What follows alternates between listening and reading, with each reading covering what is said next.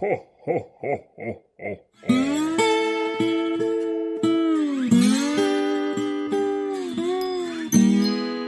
Glædelig 17. december, kære lytter. Det er søndag. Det er faktisk tredje søndag i advent. Det er koldt, og julen, ja, den nærmer sig med hastige skridt. Mit navn er Christine Dullerang. Jeg er samtidshistoriker, og hver dag i december måned åbner vi sammen en låge i de vilde engles julekalender. Den hedder rigtig nok Historiske Hemmeligheder.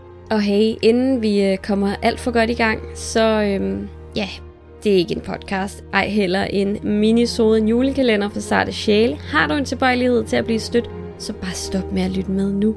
Er du her stadig, så knap en julelop, snup en peber ned, tænd juletræet eller fornæk julen. Den del, den styrer du selv. Under alle omstændigheder skal det i dag handle om nomads. De rejsende biker og den første nomadeafdeling Down Under i Australien. Godt så. Hvor starter vi? I år, som du måske ved, er der flere typer af nomads. Den, de fleste kender, og som er klart mest udbredt her i vores tid, er den type af nomad, der tilhører en nomads afdeling. Men sådan har det altså ikke altid været. Mere om, mere om det senere. Først. Den første officielle nomads afdeling, der blev grundlagt, var Nomads i Australien i 1980. Og lad os for god ordens skyld også lige runde Hells Angels i Australien, nu vi er i gang. Det er en, øhm, den spøjs og spændende historie. Dashing through the bush in a rusty Holden ute, kicking up the dust, Esky in the boot, Kelpie by my side, singing Christmas songs. It's summertime and I am in my singlet shorts and thongs. Oh, jingle bells, jingle bells, jingle. Christmas in Australia on a scorching summer's day. Helt generelt er jeg jo fascineret af Australiens brutale historie. Jeg har før i podcastet snakket om kolonitiden og trekantshandlen, men Australien spillede en helt anden rolle under kolonitiden. Australien var jo en straffekoloni, hvor det britiske imperie sendte deres kriminelle til. Alle de horne kvinder og de tyvagtige mænd, som de ikke lige vidste, hvor de skulle gøre af, og som der ikke var plads til i fængslerne, fordi fængslerne i forvejen boomet med alt for mange indsatte, Jamen, med andre ord shippede man kriminelle afsted til Australien og var sådan, hey, få lige, øhm, få lige styr på den her koloni. Det er jo derfor, at man taler engelsk i Australien, og de stakkels aboriginer, det originale folk i Australien, ja, de forsøger stadig at få en øh, officiel undskyldning for den horrible behandling, de siden har modtaget. Ja, stadig modtager. Det var lidt tidsspor.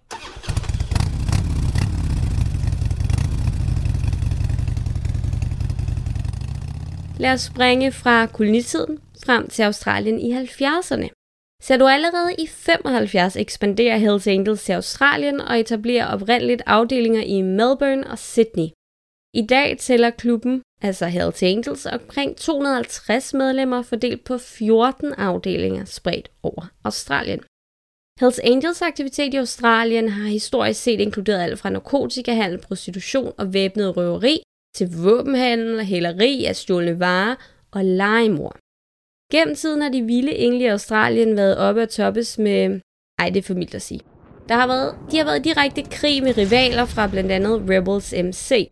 Hells Angels skrev nemlig, at Rebels MC skulle ændre deres farver fra rød og hvid, der jo som bekendt er de vilde engles farver lige så. Engines getting hot. Dodge the kangaroos. Swaggy climbs aboard. He is welcome too. All the family is there. Sitting by the pool. Christmas Day, the Aussie way by the barbecue. Oh, jingle bells, jingle bells, jingle all the way. Den her konflikt er imidlertid en nyere en af slagsen, og vi skal rette vores opmærksomhed mod 1980. I det år blev den første Hells Angels MC Nomads afdeling nemlig etableret i Australien.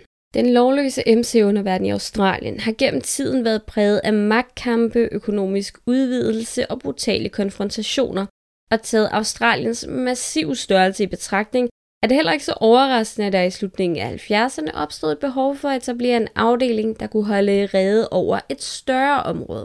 Af samme årsag blev Hells Angels Australia Nomads grundlagt.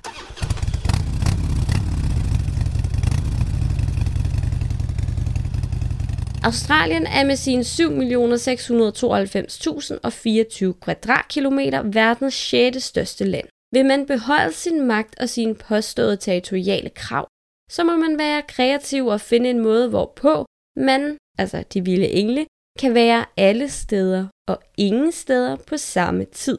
En nomadsafdeling blev løsningen.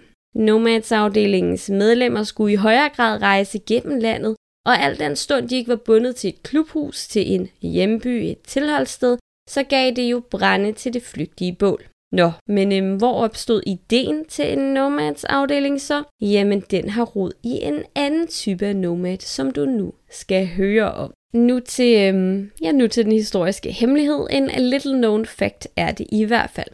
Under alle omstændigheder er det først for nylig, at jeg i forbindelse med research af en specifik person blev opmærksom på den her forskel. Ser du, kære lytter, der er jo faktisk to typer af nomads. Der er dem, som bliver medlem af en nomads afdeling, f.eks. Hells Angels Nomads. På et sådan medlems rygmærke, et medlem, som hører til den afdeling vel om mærke, så står der Nomads Australia på bottom rock-on. Det er den nederste bue på rygmærket. Yes.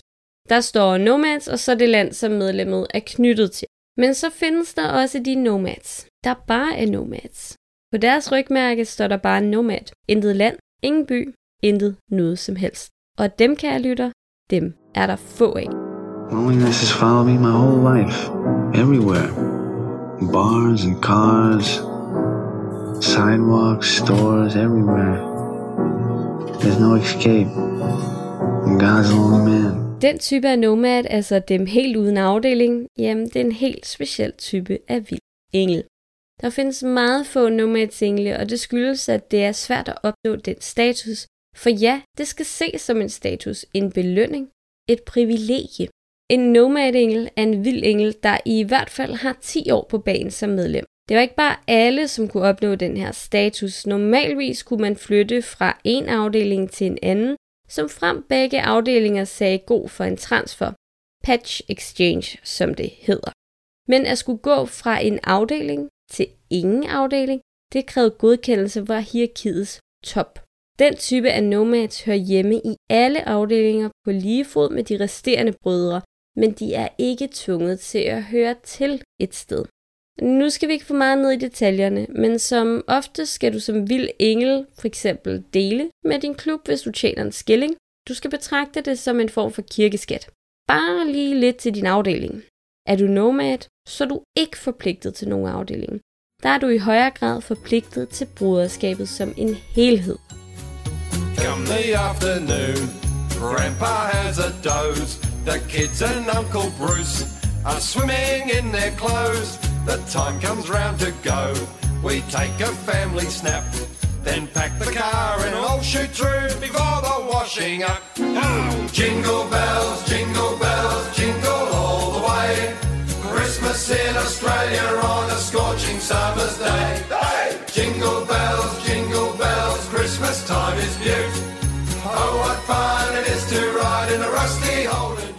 Så vidt jeg har researchet mig frem til, så opstod behovet for nomads i de tidlige grundlæggelsestider, blandt andet i det flere medlemmer nåede alderen, hvor de skulle stifte familie, have børn osv.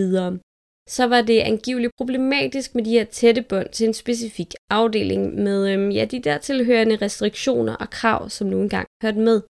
Under alle omstændigheder er en nomad uden afdeling en helt særlig type af vild engel, som der findes meget få af. Meget, meget få. Det er, ja, det er nok en status, der især hører de tidlige tider til, og ikke noget, vi ser så meget af mere.